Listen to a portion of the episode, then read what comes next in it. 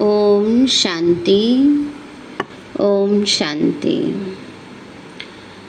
आज प्यारे बाबा के महावाक्य हम सुनेंगे, जिसमें बाबा ने बार बार हम बच्चों को अटेंशन दिलाया है कि वर्तमान समय दुख शांति बढ़ती जा रही है तो हमें अपनी स्थिति एक रस अचल अडोल बनानी है। आज बाबा के दस तारीख के महावाक्य हैं। बाबा बोले, मीठे बच्चे, तुम इस पढ़ाई से अपने सुख धाम जाते हो। वाया शांति धाम। मीठे बच्चे, तुम इस पढ़ाई से अपने सुख धाम जाते हो। वाया शांति धाम, यही तुम्हारी एम ऑब्जेक्ट है। यह कभी नहीं भूलनी चाहिए। बाबा कहते यही तुम्हारी एम ऑब्जेक्ट है, यह कभी नहीं भूलनी चाहिए। प्रश्न है, तुम बच्चे साक्षी होकर इस समय ड्रामा की कौन सी सीन देख रहे हो? तुम बच्चे साक्षी होकर इस समय ड्रामा की कौन सी सीन देख रहे हो? बाबा ने बताया, इस समय ड्रामा में टोटल दुख की सीन है। अगर किसी को सुख है तो भी अल्पकाल काग विष्टा समान। बाबा ने कहा, अगर किसी को सुख है तो भी थोड़ी देर का। अल्पकाल का विष्टा समान माना थोड़ी देर का। बाकी दुख ही दुख है। तुम बच्चे अभी रोशनी में आए हो। जानते हो सेकंड बाय सेकंड बेहद सृष्टि का चक्र फिरता रहता है। एक दिन न मिले दूसरे से। सारी दुनिया की एक्ट बदलती रहती है। नई सीन चलती रहती है। डबल ओम शांति। आज बाबा ने डबल ओम शांति बोला है। एक बाप स्व स्वधर्म में टिके हुए हैं। दूसरा बच्चों को भी अपने स्वधर्म में टिको और बाप को याद करो। बाबा भी अपने स्वधर्म में टिके हैं और हम बच्चों को भी अपने स्वधर्म में टिककर बाबा को याद करना है। और कोई ऐसे कह ना सके कि स्वधर्म में टिको। आत्मा का स्वधर्म शांति है। तो बाबा ने कहा, और कोई ये कह नहीं सकता कि स्वधर्म में टिको। तुम बच्चों की बुद्धि में निश्चय है। निश्चय बुद्धि विजयंती। वही विजय पाएँगे। काहे की विजय पाएँगे? बाप के वर्षे की, है ना? विजय को इस पुराने दुनिया में किसी से लड़ झगड़ के नहीं प्राप्त करनी है, परंतु परमात्मा को याद करके पाँच विकारों पर विजय प्राप्त करनी है और बाबा से वर्षा लेना है। स्वर्ग में जाना, ये है बाप के वर्षे की विजय पाना। बाकी है पद के लिए पुरुषार्थ स्वर्ग में जाना तो ज़रूर है। बच्चे जानते हैं ये छी छी दुनिया है। बहुत अथा दुख आने वाले हैं। ड्रामा के चक्र को भी तुम जानते हो। अनेक बार बाबा आया हुआ है। पावन बनाए सभी आत्माओं को मच्छरों सदृश ले जाने।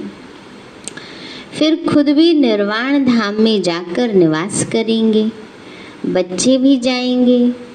तुम बच्चों को यह तो खुशी रहनी चाहिए। इस पढ़ाई से हम अपने सुख धाम जाएँगे। वाया शांति धाम।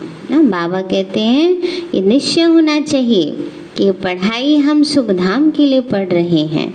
किसी को पता होता है कि मुझे पोस्ट मिलेगी इस पढ़ाई से तो कितनी लगन से उस पढ़ाई को पढ़ते हैं? हमें भी उतनी लगन से पढ़ाई पढ़नी है, खुशी से पढ़ाई पढ़नी है और बुद्धि में सदैव रखना है कि अब हमें सुखधाम जाना है वाया शांति धाम ये है तुम्हारी एम ऑब्जेक्ट ये भूलनी नहीं चाहिए। रोज रोज सुनते हो, समझते हो। हमको पतित से पावन बनाने के लिए बाप पढ़ाते हैं। पावन बनने का सहज उपाय बताते हैं याद का। यह भी नई बात नहीं है। लिखा हुआ है, भगवान ने राजयोग सिखाया। सिर्फ़ भूल यह कर दी है, जो कृष्ण का नाम डाल दिया है। ऐसे भी नहीं कि बच्चों को जो नॉलेज मिल रही है, वो गीता के सिवाय और कोई शास्त्र में होगी। नहीं। बच्चे जानते हैं, कोई भी मनुष्य की महिमा है नहीं, जैसे बाप की है। बाप ना आए तो सृष्टि का चक्र ही ना फिरे। ना बाबा कहते हैं, अगर बाबा ना आए तो सृष्टि चक्र ही ना फिरे, क्योंकि दोबारा शुरुआत ही ना हो। दुख धाम से सुख धाम कैसे बने? सृष्टि का चक्र तो फिरना ही है तो बाप को भी ज़रूर आना ही है। बाप आते ही हैं सबको ले जाने के लिए। फिर चक्र फिरता है। बाप ना आए तो कलयुग से सतयुग कैसे बने? बाकी यह बातें कोई शास्त्रों में नहीं है। राजयोग तो है ही गीता में। अगर समझें, भगवान आबू में आया है तो एकदम भागे मिलने के लिए। बाबा कहते, अगर पता चल जाए कि स्वयं भगवान यहाँ आके पढ़ा रहे हैं, फिर तो भीड़ लग जाए। सन्यासी भी चाहते तो है ना कि भगवान से मिले। पतित पावन को याद करते हैं वापस जाने के लिए। अभी तुम बच्चे पदमा पदम भाग्यशाली बन रहे हो। वहाँ अथा सुख होते हैं नई दुनिया में जो देवी देवता धर्म था, वह अभी है नहीं। तो बाप देवी राज्य की स्थापना करते ही हैं ब्रह्मा द्वारा। यह तो क्लियर है। तुम्हारी एम ऑब्जेक्ट ही ये है। इसमें संशय की तो बात ही नहीं है। बाबा ने कहा, हमारा लक्ष्य ही ये है, इसमें संशय की बात नहीं है। आगे चलकर समझ ही जाएँगे कि राजधानी ज़रूर स्थापन होती है। आदि सनातन देवी देवता धर्म है। जब तुम स्वर्ग में रहते हो तो इनका नाम ही भारत रहता है। फिर जब तुम नरक में आते हो, तब हिंदुस्तान नाम पड़ता है। यहाँ कितना दुख ही दुख है। बाबा कहते हैं, दुनिया में कितना दुख ही दुख है। फिर यह सृष्टि बदलती है, फिर स्वर्ग में है ही सुखधाम। यह नॉलेज तुम बच्चों को है। दुनिया में मनुष्य कुछ भी नहीं जानते। बाप खुद कहते हैं, अभी है अंधियारी रात। रात में मनुष्य धक्के खाते रहते हैं। तुम बच्चे तो रोशनी में हो। यह भी साक्षी हो बुद्धि में धारण करना है। सेकंड बाय सेकंड बेहद सृष्टि का चक्र फिरता रहता है।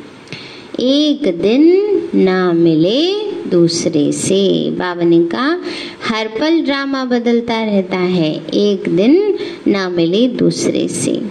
सारी दुनिया की एक्ट बदलती रहती है। नई सीन चलती रहती है। इस समय टोटल है ही दुख की सीन। अगर सुख है तो भी काग विष्टा के समान है, माना थोड़ी देर का है। बाद में दुख का ही कारण बनता है इस समय का सुख, क्योंकि विनाशी सुख के पीछे भागते हैं।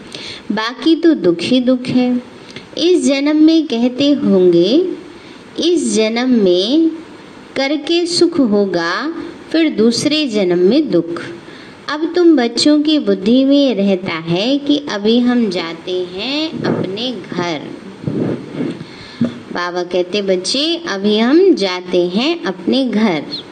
इसमें मेहनत करनी है पावन बनने की। श्री श्री ने श्री मत दी है। श्री लक्ष्मी, श्री नारायण बनने की। श्री श्री माने शिव बाबा। श्री श्री माना श्रेष्ठ। तो श्रेष्ठ थे श्रेष्ठ, ऊँचे थे ऊँचा तो शिव बाबा है। इस समय शिव बाबा हमें श्रीमत देते हैं, जिससे हम श्री लक्ष्मी, श्री नारायण बनते हैं। बैरिस्टर मत देंगे, बैरिस्टर बहो। अब आप भी कहते हैं, श्रीमत से यह बनो। अपने से पूछना चाहिए, मेरे में कोई अवगुण तो नहीं है? इस समय गाते भी हैं, मुझ निर्गुण हारे में कोई गुण नहीं। आप ही तरस परो ही मना आप ही तरस करो। तरस अर्थात रहम। बाबा कहते हैं, बच्चे मैं तो किसी पर भी रहम नहीं करता हूँ, तरस नहीं करता हूँ। बाबा किसी पर भी तरस नहीं करते। फिर उसको रहम दिल क्यों कहते हैं? अगर तरस नहीं करते तो रहम तो करते हैं ना। बाबा ऐसे रहम नहीं करते कि किसी ने गलती की, बाबा सॉरी, बस गलती माफ़ हो गई, पाप उसका नष्ट हो गया। नहीं, उसके लिए बाबा कहते पुरुषार्थ करना ही पड़ेगा। बाबा तरस किस भाव से नहीं करते? बाबा कि किसी कोई पाप करता रहे और बाबा उसको क्षमा करते रहे। लेकिन बाबा हम बच्चों को मार्ग दिखाते हैं कि किस प्रकार हम अपने पाप कर्मों से मुक्त हो सकते हैं। इसलिए उसको रहम दिल कहा जाता है। रहम तो हर एक को अपने पर करना है। यह ड्रामा बना हुआ है ना? पुरुषार्थ करके अपने ऊपर अपने आप रहम करना है। बाबा कहते, बच्चे ड्रामा बना हुआ है। बेरहमी रावण तुमको दुख दुख में ले आते हैं। यह भी ड्रामा में नोंद है। इसमें रावण का भी कोई दोष नहीं। बाप आकर सिर्फ़ राय देते हैं। यही उनका रहम है। बाबा आकर हम बच्चों को राय देते हैं, श्रीमत देते हैं। यही उसका रहम है। बाकी यह रावण राज्य तो फिर भी चलेगा। ड्रामा अनादि है। न रावण का दोष है, न मनुष्यों का दोष है। चक्र को फिरना ही है। रावण से छुड़ाने के लिए बाप युक्तियाँ बताते हैं। बाबा कहते हैं, सृष्टि चक्र को तो फिरना ही है। बाबा हम बच्चों को युक्ति बताते हैं। रावण मत पर तुम कितना पाप आत्मा बने हो। अभी पुरानी दुनिया है, फिर ज़रूर नई दुनिया आएगी। चक्र तो फिरेगा ना सत्युग को फिर आना ही है। अभी है संगम युग, महाभारत लड़ाई भी समय की है, ना? बाबा ने कहा, बच्चे, महाभारत में भी ये लिखा हुआ है। जब घर घर में महाभारत होगी तो फिर से सृष्टि पर महाभारत काल आएगा। तो आज वर्तमान समय क्या हो रहा है? घर घर में महाभारत हो रही है, आपस में छोटी सी चीज़ के लिए लड़ झगड़ रहे हैं, अहम के कारण लड़ाई झगड़ा कर रहे हैं। तो बाबा ने कहा, ये इस समय की ही बात है। विनाश काले विपरीत बुद्धि विनश्यंती, यह होने का है। और हम विजयंती स्वर्ग के मालिक बनेंगे। बाकी सब तो होंगे ही नहीं। यह भी समझते हो, पवित्र होने बगैर देवता बनना मुश्किल है। अब बाप से श्रीमत मिलती है श्रेष्ठ देवता बनने की। ऐसी मत कभी मिल न सके। श्रीमत देने का उनका पार्ट है भी संगम पर। और कोई में तो यह ज्ञान ही नहीं है। भक्ति माना भक्ति। उनको ज्ञान नहीं कहेंगे। ना बाबा ने कहा भक्ति में भावनाएँ हैं, प्रेम है परमात्मा से, परंतु ज्ञान इस समय हमें मिलता है। रूहानी ज्ञान ज्ञान सागर रूह ही देते हैं। उनकी ही महिमा है ज्ञान का सागर, सुख का सागर। बाप पुरुषार्थ की युक्तियाँ भी बताते हैं। यह ख्याल रखना चाहिए कि अभी फेल हुए तो कल्प कल्पांतर फेल होते जाएँगे। बाबा कहते हैं, यह सबसे इम्पोर्टेंट बात। हमेशा ये ख्याल रहना चाहिए, अगर हम अभी किसी पेपर में फेल होते जाएँगे, अगर कोई कहा पुरुषार्थ में अलबेलापन करेंगे, ऊपर नीचे होगा तो ये एक कल्प के लिए नहीं, हर कल्प के लिए फिक्स हो जाएगा। इसलिए बाबा कहते बच्चे, अभी फेल होंगे तो कल्प कल्पांतर फेल होते जाएँगे। बहुत चोट लग जाएगी। इसके बाद सेज कर दो, मैं दूर कर लूँगी बहुत चोट लग जाएगी। श्रीमत पर न चलने से चोट लग जाती है। ब्राह्मणों का झाड़ बढ़ना भी ज़रूर है। इतना ही बढ़ेगा जितना देवताओं का झाड़ है। तुमको पुरुषार्थ करना और कराना है। सैपलिंग लगती रहेगी। झाड़ बड़ा हो जाएगा। तुम जानते हो, अभी हमारा कल्याण हो रहा है। पतित दुनिया से पावन दुनिया में जाने का कल्याण होता है। तो तुम बच्चों की बुद्धि का ताला अभी खुला है। बाबा कहते हैं, अभी क्या हुआ है? बच्चों की बुद्धि का ताला खुला है। बाप बुद्धि बुद्धिवानों की बुद्धि है ना? अभी तुम समझ रहे हो। फिर आगे चलकर देखना किस किस का ताला खुलता है। यह भी ड्रामा चलता है। फिर सत्युग से रिपीट होगा। लक्ष्मी नारायण जब तख्त पर बैठते हैं, तब सम्मत शुरू होता है। तुम लिखते भी हो वन से 1250 वर्ष तक स्वर्ग। कितना क्लियर है? कहानी है सत्य नारायण की। कथा अमरनाथ की है। तो तुम अभी सच्ची सच्ची अमरनाथ की कथा सुनते हो। उसका ही फिर गायन चलता है। त्योहार आदि सब इस समय के हैं। नंबर वन पर्व है। कौन सा है नंबर वन पर्व? जिसको बाबा कहते सबसे ज़्यादा मनाना चाहिए। शिव जयंती। तो नंबर वन पर्व है शिव बाबा की जयंती। कलयुग के बाद ज़रूर बाप को आना पड़े। दुनिया को चेंज करने। चित्रों को कोई अच्छी रीति से देखे। तो कितना पूरा हिसाब बना हुआ है। तुमको यह खातरी है। जितना कल्प पहले पुरुषार्थ किया है, उतना करेंगे ज़रूर। साक्षी हो, औरों को भी देखेंगे ना? बाबा ने कहा, बच्चे, साक्षी होकर देखना है, अपने पुरुषार्थ को भी और औरों के पुरुषार्थ को भी। साक्षी का भाव है, किसी के भी पार्ट को देखकर ये ना है, ये ऐसे क्यों करते हैं? अच्छा नहीं, ये ऐसे नहीं, ऐसे होना चाहिए था। जब हम कोई फ़िल्म देख रहे होते हैं तो उसमें हम बाहर बैठ कर ही तो ये सोच रहे होते हैं, लेकिन उस फ़िल्म को थोड़ी हम चेंज कर सकते हैं कि ऐसे इसने ऐसे क्यों कर दिया, इसने इसको मार क्यों दिया।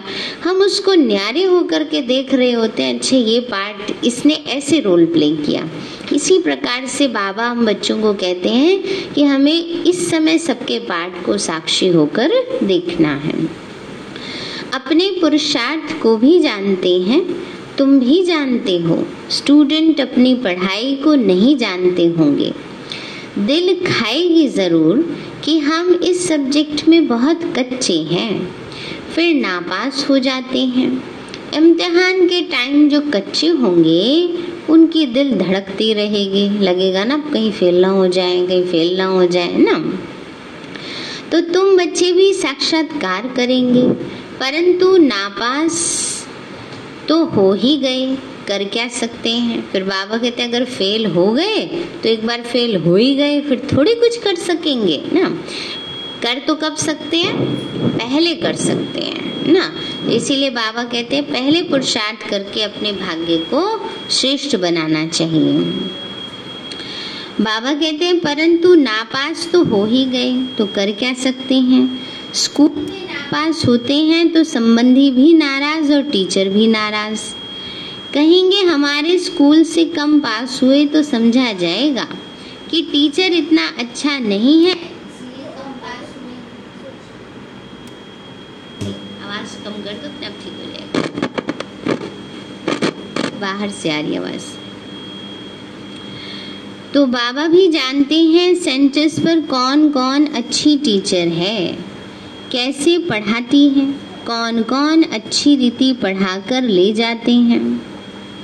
सब मालूम पड़ता है। बाबा कहते हैं, बादलों को लाना है, छोटे बच्चों को ले आएँगे तो उसमें मोह रहेगा।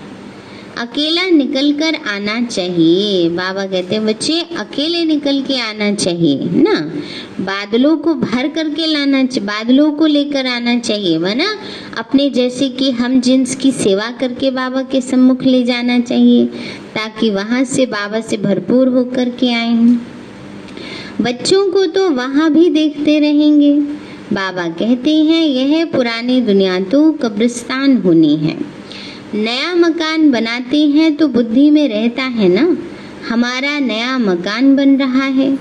धंधा आदि तो करते रहते हैं, परंतु बुद्धि नए मकान तरफ़ रहती है।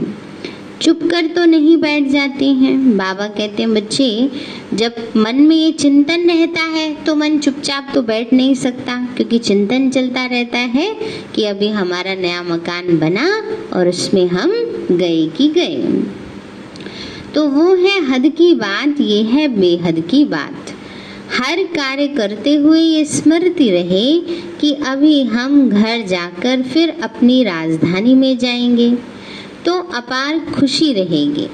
बाबा कहते, बच्चे, अपने बच्चों आदि की संभाल भी करनी है, परंतु बुद्धि वहाँ लगी रहे, वहाँ मना परम धाम में लगी रहे।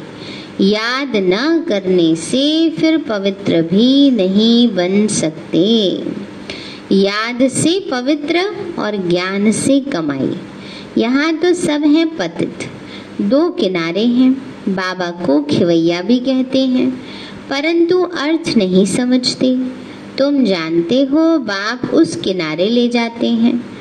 आत्मा जानती है, हम अब बाप को याद कर बहुत नज़दीक जा रहे हैं। खिवैया नाम भी अर्थ सहित रखा है। यह सब महिमा करते हैं, नैया मेरी पार लगाओ। सतयुग में ऐसे कहेंगे क्या? कलयुग में ही पुकारते हैं। सतयुग में तो सबकी नैया पार लगी हुई है, सुख शांति जीवन में संपूर्ण है। इस समय दुखी होते हैं तो परमात्मा को याद करते हैं। तुम बच्चे समझते हो, बेसमझ को तो यहाँ आना नहीं है। बाप की सख्त मना है। निश्चय नहीं तो कभी नहीं लेकर आना चाहिए ना? बेसमझ मना। बस आ गए देखने के लिए, मज़ाक उड़ाने के लिए तो बाबा कहते हैं, ऐसे को थोड़े बाबा के सामने लाना चाहिए। कई सोचते बस एक बार देख के तो आए क्या चीज़ है? तो बाबा ने कहा, जिनको निश्चय नहीं है, सिर्फ़ देखने के लिए आते हैं। बाबा कहते फिर ऐसों को नहीं लेके आना चाहिए, क्योंकि समझ ही नहीं है कि भगवान के सामने जा रहे हैं। कुछ भी समझेंगे नहीं। पहले तो सात रोज का कोर्स दो कोई को तो दो रोज में भी तीर लग जाता है। अच्छा लग गया, फिर छोड़ेंगे थोड़े कहेंगे हम सात रोज और सीखेंगे। तो तुम झट समझ जाएँगे, यह स्कूल का है। तेज बुद्धि जो होंगे, वह कोई बात की परवाह नहीं करेंगे। अच्छा एक नौकरी छूट जाएगी, दूसरी मिल जाएगी। बच्चे दिल वाले जो होते हैं, उनकी नौकरी आदि छूटती ही नहीं है। बाबा ने कहा, तेज बुद्धि माना निश्चय बुद्धि से यहाँ पर भाव है। जो निश्चय बुद्धि होंगे, वो ये नहीं सोचेंगे अच्छा हम बाबा से मिलने जाएँगे, कहीं हमारी नौकरी ना छूट जाए। बाबा कहते हैं, जिसको निश्चय होगा, वो बाबा के ऊपर समर्पित करके चले जाएँगे। नौकरी फिर सोचेंगे, एक छूटेगी, कोई बात नहीं, दूसरी मिल जाएगी। और जहाँ निश्चय है, वहाँ तो विजय हुई पड़ी है। तो उनके साथ ऐसा होगा भी नहीं। खुद ही वंडर खाते हैं। बच्चियाँ कहती हैं हमारे पति की बुद्धि फेरो। बाबा कहते हैं, मुझे मत कहो। बाबा कहते हैं, बच्चिया कहती है ना, बाबा, पति की बुद्धि फेर दो, बच्चे को ठीक कर दो, ये कर दो। बाबा कहते बच्चे, मुझे नहीं कहो तो फिर क्या करें? बाबा कहते योग बल से ठीक करो। तुम योग बल में रह, फिर बैठ ज्ञान समझाओ। बाबा थोड़े ही बुद्धि को फेरेंगे। फिर तो सभी ऐसे ही धंधे करते रहेंगे। जो रस्म निकलती है, उसको पकड़ लेते हैं। कोई गुरु से किसको फ़ायदा हुआ? सुना। बस उसी के पीछे पड़ जाते हैं। नई आत्मा आती है तो उनकी महिमा तो निकलेगी ना? फिर बहुत फॉलोअर्स बन पड़ते हैं। इसलिए इन सब बातों को देखना नहीं है। तुमको देखना है अपने को। हम कहाँ तक पढ़ते हैं? यह तो बाबा डिटेल में जैसे चिट चैट करते हैं। बाकी सिर्फ़ कह देना कि बाप को याद करो, यह तो घर में ही रहकर कर सकते हो। लेकिन ज्ञान का सागर है तो ज़रूर ज्ञान भी देंगे। ये है मुख्य बात, मन मना भव। साथ में सृष्टि के आदि मध्य अंत का राज भी समझाते हैं। चित्र तो इस समय बहुत अच्छे अच्छे निकले हैं। उनका भी अर्थ बाप समझाते हैं। विष्णु की नाभि से ब्रह्मा को दिखाया। त्रिमूर्ति भी है, फिर विष्णु की नाभि से ब्रह्मा, यह फिर क्या है? बाप बैठ समझाते हैं, ये रॉन्ग है या राइट? मनोमय चित्र भी ढेर बनाते हैं कोई कोई शास्त्रों में चक्र भी दिखाया है। परंतु कोई ने यह, कोई ने कितनी आयु लिख दी है, कोई ने कितनी। बाबा कहते, किसी किसी शास्त्र में शिशि चक्र का चित्र भी दिखाया है, परंतु उसकी सही आयु नहीं दिखाई। जैसे बाबा ने तो मैं बताया पाँच हज़ार वर्ष, परंतु उसमें अलग रीति से दिखाया गया है। अनेक मते हैं, शास्त्रों में हद की बातें लिख दी हैं। बाप तो बेहद की बात समझाते हैं कि सारी दुनिया में है रावण राज्य। यह तुम्हारी बुद्धि में ज्ञान है कि हम कैसे पतित बने, फिर पावन कैसे बनते हैं। फिर पीछे और धर्म आते हैं, अनेक वैरायटी है। एक ना मिले दूसरे से। एक जैसे फीचर्स वाले दो हो न सके, ना? बाबा कहते हैं, एक जैसे फीचर्स वाले दो हो न सके। अब जैसे ट्विंस होते हैं, भले उनके फीचर्स एक दूसरे, एक जैसे होते हैं, लेकिन उनके स्वभाव, संस्कार सब अलग है, भाग्य अलग है। यह बना, बनाया खेल है जो रिपीट होता रहता है। बाप बच्चों को बैठ समझाते हैं टाइम थोड़ा होता जाता है। अपनी जाँच करो, हम कहाँ तक खुशी में रहते हैं। हमको कोई विकर्म नहीं करना है। तूफ़ान तो आएँगे। बाबा कहते, बच्चे, तूफ़ान तो आएँगे मनसा में, परंतु पुरुषार्थ ऐसा करना है जो कोई पाप कर्म ना हो। बाबा बोले, बच्चे, बाप समझाते हैं, बच्चे, अंतर्मुख होकर अपना चार्ट रखो। तो जो भूले होती हैं, उनका पश्चाताप कर सकेंगे। यह जैसे योग बल से अपने को माफ़ करते हो। बाबा कोई क्षमा या माफ़ नहीं करते। फिर तो बाबा को सबको करना पड़े ना समान रूप से। इसलिए क्योंकि वो तो सबका पिता है तो बाबा कहते हैं, खुद पुरुषार्थ करके खुद को ही माफ़ी दिलानी है। बाबा इसमें ये नहीं कि किसी बच्चे के सिर पे हाथ रख देंगे और कह देंगे, जाओ बच्चे सारी तुम्हारी पाप कर्म माफ़ हो गए, क्षमा हो गए। बाबा कहते हैं, ये सब नहीं होता। ड्रामा में क्षमा अक्षर ही नहीं, तुमको अपनी मेहनत करनी है। पापों का दंड मनुष्य खुद ही भोगते हैं। क्षमा की तो बात ही नहीं। बाप कहते, हर बात में मेहनत करो। बाप बैठ युक्ति बताते हैं आत्माओं को। बाप को बुलाते हो, पुराने रावण के देश में आओ। हम पतितों को आकर पावन बनाओ। परंतु मनुष्य समझते नहीं हैं। वो है आसुरी संप्रदाय और तुम हो दैवी संप्रदाय। बाबा कहते हैं, तुम हो ब्राह्मण संप्रदाय और दैवी संप्रदाय बन रहे हो। पुरुषार्थ भी बच्चे नंबर वार करते हैं। फिर कह देते हैं इनकी तकदीर में इतना ही है। बाबा कहते, प्रसाद भी नंबरवारी करते हैं। अब कोई नहीं करता तो उसके लिए बाबा कहते, इनकी तकदीर में ही इतना है। अपना टाइम वेस्ट करते हैं। जन्म जन्मांतर और कल्प कल्पांतर। ऊँचा पद पा नहीं सकेंगे। बाबा कहते हैं, जन्म जन्मांतर और कल्प कल्पांतर, ऊँचा पद नहीं पा सकेंगे। इसलिए अपने ऊपर बहुत बहुत बहुत अटेंशन देना है। अपने को घाटा नहीं डालना चाहिए, क्योंकि अभी जमा होता है, फिर घाटे में चले जाते हो। रावण राज्य में कितना घाटा होता है? बाबा कहते रावण राज्य में कितना घाटा हो जाता है? अच्छा मीठे मीठे सिक्के दे बच्चों। बाप दादा का याद प्यार और गुड मॉर्निंग रूहानी, बाप की रूहानी। नमस्ते रूहानी, हम बच्चों की रूहानी। माता पिता बाप दादा को नमस्ते नमस्ते नमस्ते। बाबा नमस्ते। धारणा के लिए मुख्य सार है, अंतर्मुखी बन अपनी जाँच करनी है। जो भी भूले होती हैं, उनका दिल से पश्चाताप कर, योग बल से माफ़ करना है। अंतर्मुखी बन अपनी जाँच करनी है। जो भी भूले होती हैं उनका दिल से पश्चाताप कर योग बल से माफ़ करना है। अपनी मेहनत करनी है। बाबा कहते हैं, अपनी मेहनत करनी है। दूसरा है, बाप की जो राय मिलती है, उस पर पूरा चलकर अपने ऊपर आपे ही रहम करना है। बाप की जो राय मिलती है, उस पर पूरा चलकर अपने ऊपर आपे ही रहम करना है। साक्षी हो, अपने व दूसरों के पुरुषार्थ को देखना है। कभी भी अपने आप को घाटा नहीं डालना। कभी भी अपने आप को घाटा नहीं डालना है। वरदान दिया बाबा ने आज निरंतर याद द्वारा अविनाशी कमाई जमा करने वाले सर्व खजानों के अधिकारी भव।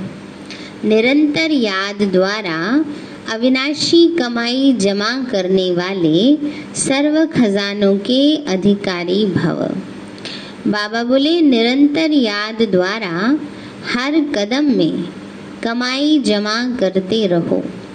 तो सुख, शांति, आनंद, प्रेम, इन सब खजानों के अधिकार का अनुभव करते रहेंगे।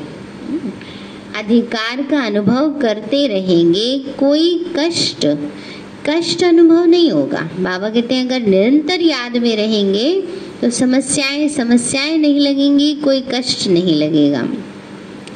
संगम पर ब्राह्मणों को कोई कष्ट हो ही नहीं सकता। यदि कोई कष्ट आता भी है तो बाघ की याद दिलाने के लिए। जैसे गुलाब के पुष्प के साथ कांटा, उनके बचाव का साधन है।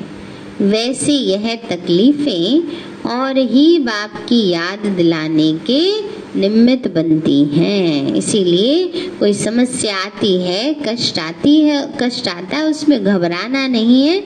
निरंतर योगी बनना है, निरंतर योगी बनेंगे तो उन्नति होती जाएगी। स्लोगन है, परमात्म श्रीमत के आधार पर। परमात्म श्रीमत के आधार पर कर्म रूपी बीज को शुभ संकल्पों का जल मिलता रहे तो बीज शक्तिशाली बन जाएगा। परमात्म श्रीमत के आधार पर कर्म रूपी बीज को शुभ संकल्पों का जल मिलता रहे तो बीज शक्तिशाली मिल जाएगा। माना जो भी कर्म करो, बाबा की श्रीमत अनुसार करो, फिर बाद में भी उसके लिए कर्म के प्रति शुभ संकल्प करो। ये नहीं सोचो पता नहीं किया तो है रिज़ल्ट क्या होगा अच्छा होगा नहीं होगा तो ये अशुभ संकल्पों का जल उसे नहीं देना हमें शुभ संकल्पों का जल देना है। तो वो उसका फल भी शक्तिशाली होगा और बीज भी शक्तिशाली बन जाएगा। सारे हैं मीठे बच्चे तुम इस पढ़ाई से अपने सुखधाम जा, जाते हो वाया शांति धाम। यही तुम्हारी एम ऑब्जेक्ट है यह कभी नहीं भूलनी चाहिए। प्रश्न है, तुम बच्चे साक्षी होकर इस समय ड्रामा की कौन सी सीन देख रहे हो? बाबा बोले, इस समय ड्रामा में टोटल दुख की सीन है। अगर किसी को सुख है भी तो भी अल्पकाल काग विष्टा समान, माना थोड़ी देर का। बाकी दुख ही दुख है। तुम बच्चे अभी रोशनी में आए हो। जानते हो सेकंड बाय सेकंड बेहद सृष्टि का चक्र फिरता रहता है। एक दिन ना मिले दूसरे से। सारी दुनिया की एक्ट बदलती रहती है, नई सीन चलती रहती है। अच्छा ओम शांति। अभी हम बाबा को शुक्रिया करेंगे, मीठे बाबा। आपने हमें सब कुछ दिया। आपका पदम गुणाबार शुक्रिया। प्यारे बाबा आप हमें ज्ञान, गुण, शक्तियों, वरदानों और सद्बुद्धि से भरपूर करते हो। आपका बार बार शुक्रिया। मीठे बाबा, आपने मुझ आत्मा को, इस सेवा स्थान को विश्व की सर्व आत्माओं को निर्विघ्न बनाया। आपका बार बार शुक्रिया। प्रकृति के पाँचों तत्वों का भी शुक्रिया। साइंस के साधनों का भी शुक्रिया। लौकिक अलौकिक परिवार का भी शुक्रिया। हे तन, तुम्हारा भी शुक्रिया। विश्व की सर्वात्माओं का और ब्रह्मांड की सारी शक्तियों का सब प्रकार का सहयोग देने के लिए शुक्रिया। मीठे बाबा, मुझ आत्मा ने जाने अनजाने में जिन भी आत्माओं को मनसा वाचा कर्मणा दुख दिया है, मैं उन सभी से क्षमा चाहती हूँ। मुझे क्षमादान दिलाओ। और जिन आत्माओं ने मुझे दुख दिया है, विघ्न रूप बने हैं, मैं उन सभी को दिल से क्षमा करती हूँ। सबका कल्याण हो। सबको सुख शांति सद्बुद्धि मिले। और बाबा के सेंटर की सेवाएँ खूब बढ़ती जाए। बाबा से सारी शक्तियाँ मुझ आत्मा में समा रही हैं। मेरे द्वारा सारी विश्व में फैल रही हैं। पूरे देश में फैल रही हैं। पूरी कॉलोनी में फैल रही हैं। पूरे घर में फैल रही हैं। पूरे शरीर में फैल रही हैं।